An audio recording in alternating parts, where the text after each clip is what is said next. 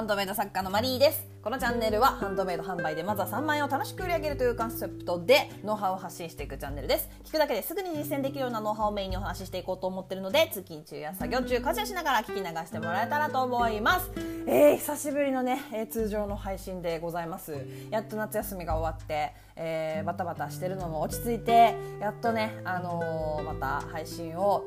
していこうと思いますので、よろしくお願いいたします。え今日はですね、えー、のお知らせをまず一つ、あの以前からちょっとねちょこちょここうご要望をいただいていた、えー、勉強会の再配信を行おうと思います。えー、とくがつここのか金曜日、えー、明日ですね、明日からじゅうがつここのかの日曜日までの期間限定でハンドメイド販売マーケティングリサーチ勉強会、昔に行ったやつでごがつにやったやつですねの再配信を行おうと思います。でハンドメイドをね販売するにあたって市場をね知ることはもういつも言ってるんですけど超必須事項なんですね。でもう正直ね、もう全ての始まりがここからという感じ。私はハンドメイド作家始める始めようやってみようって思った時に何をまずしたかというとリサーチです。市場を知ること、自分が売ろうとしているカテゴリーは今どんな感じなのかなっていうのをもうどのぐらいやったからも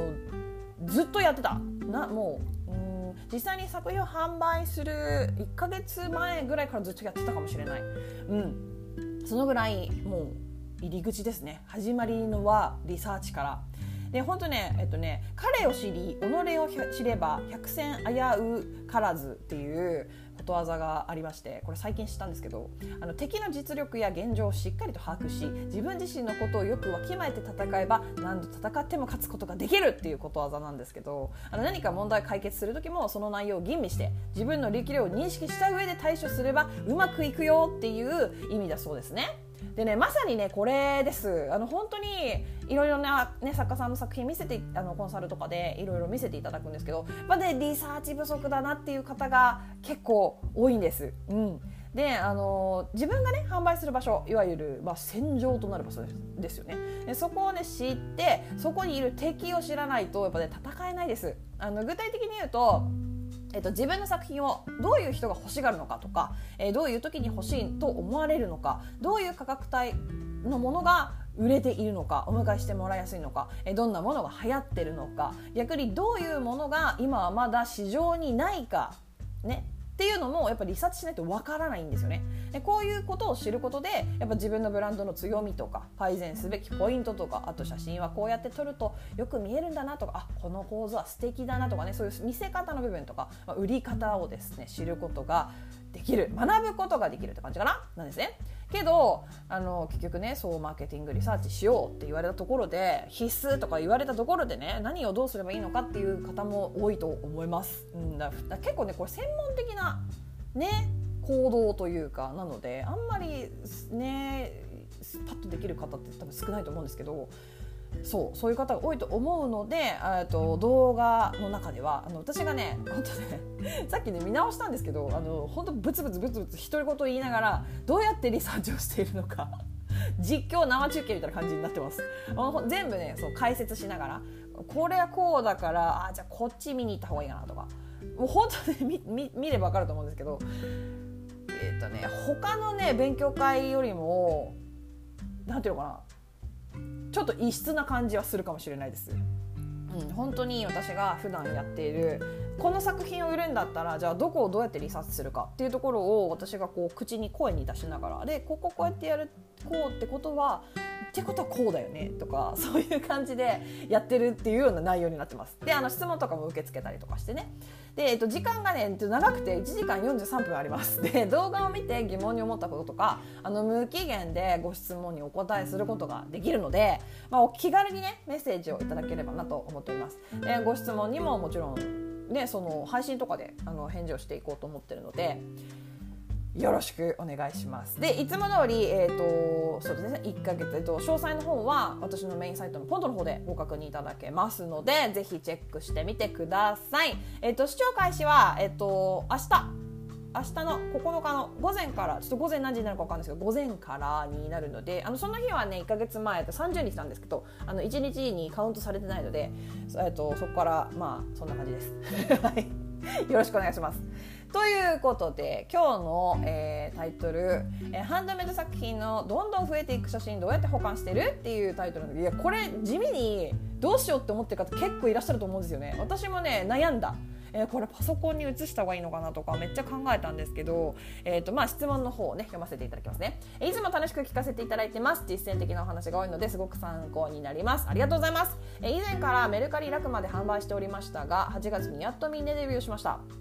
あ、おめでとうございます。あ、先月ですね。すごいすごい、えー、慣れないインスタグラムでいっしゅうかんにいっかいほど発信しています。質問ですが、写真の保存はどうされていますか？ iPhone で撮影した場合 iPhone のフォルダで管理されていますか？それとも iPhone で撮影パソコンで管理されていますか？その場合 iPhone の写真はパソコンの写真と同期が必要になりますが、何で同期されていますか？それともデジカメで撮影してパソコンで管理されているのでしょうか？マリーさんが大量の写真をどう管理されているのか知りたいです。よろしくお願いします。ということでありがとうございます。いやマジこれ本当ね地味に悩んでる作家さん絶対多いと思うんだけど、結論から言います。私ね私がどうしてるか、私はあのね今 iPhone で私もね iPhone で撮影してます。 iPhone で撮影していて、で写真はそのままね iPhone の中に入れたままでクラウド上に保存してる感じになりますね。うん、で、えっと、iPhone を購入するときに容量の一番大きいやつにしました。今私が使ってる iPhone が、えっと、アイフォンじゅうに プロの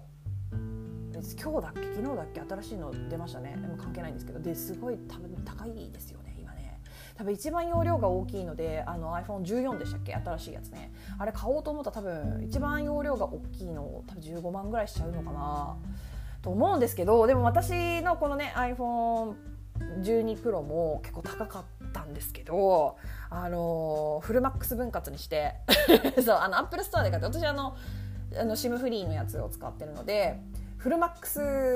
えー、分割をして、確か Apple Store で買うと何の話してんだこれなんちょっと話それてるんだけど、なんかあの分割手数料ただみたいなのあるんですよ。いやなんかね、いやさすがにね一気にねじゅうななまんとかっていう出費は本当に恐ろしかったのでそうしたんですけど、それであのやっぱ iPhone に写真を入れたままにしておきたかったっていうのがあって、やっぱりあのインスタグラムと エスエヌエス に投稿すると時とかもやっぱ中に入ってた方がいいじゃないですか。そうだからそれを考えて容量が一番大きいやつを買ってそこに入れっぱなしにしてます。で今多分私のね、えー、と今見てみようか、カメラロールにある写真の枚数がえっ、ー、とねえっ、ー、とねまあこれ多分動画とかも足してなんだけどさんまんひゃくにじゅうきゅうだそうです。これもう本当ハンドメイド始めた時からの写真全部入ってますね。あとはその旅行行った時は普通の写真も入ってるんですけど、それでもねまだね余裕があるんですよ。余裕があるからだからねこれがおすすめかなと思う。あのね初期投資になると思うんですけど、あの結構でっかい出費になるんですけど、でもやっぱり便利です。あの気にしなくていいからね。そうでプラスプラスアルファであのね iCloud も私あの拡張というか追加であの使ってます。 iCloud の方 の, あのバックアップ取れる容量をえっ、ー、とねこれどこで見るっけなえっ、ー、とね iCloud のストレージを追加してるんですよね私、うん、でストレージプランそうですねにひゃくギガまで使ってて、でこれが月によんひゃくえんですね。でもやっぱりこれも、えーとまあ、自分のビジネスへの投資として考えてやってますけど、まあ、でも安心ですよね正直。あのだから昔の写真はどんどん iCloud 昔の写真というか、まあ、全部撮った瞬間に iCloud の方にも保存されるようになってるので、例えばこの、ね、スマホの方をぶっ壊しちゃったりとかしてもあの iCloud 上にあるから OK ってことですよね、うん、そうそうそうそんな感じなのであのおすすめです。 iPhone 使われてるっていうことであれば、うん、あの次も切り替える買い替える時があったら高いけどね高いけどでもやっぱねあのやっぱり自分のビジネスをしっかりやっていきたいのであれば私は必要経費だと割り切ります。ここは、うん、パソコンを買うみたいな感覚ですよね。だからね、うん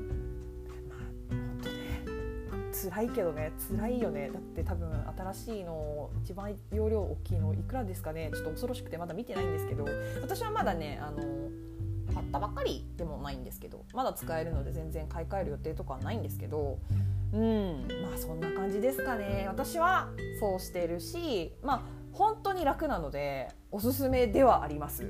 うん、いつでもどこでも見れるしダウンロードできるし、もし iPhone 壊れてもクラウド上にはバックアップ取られているので新しい iPhone にすれば、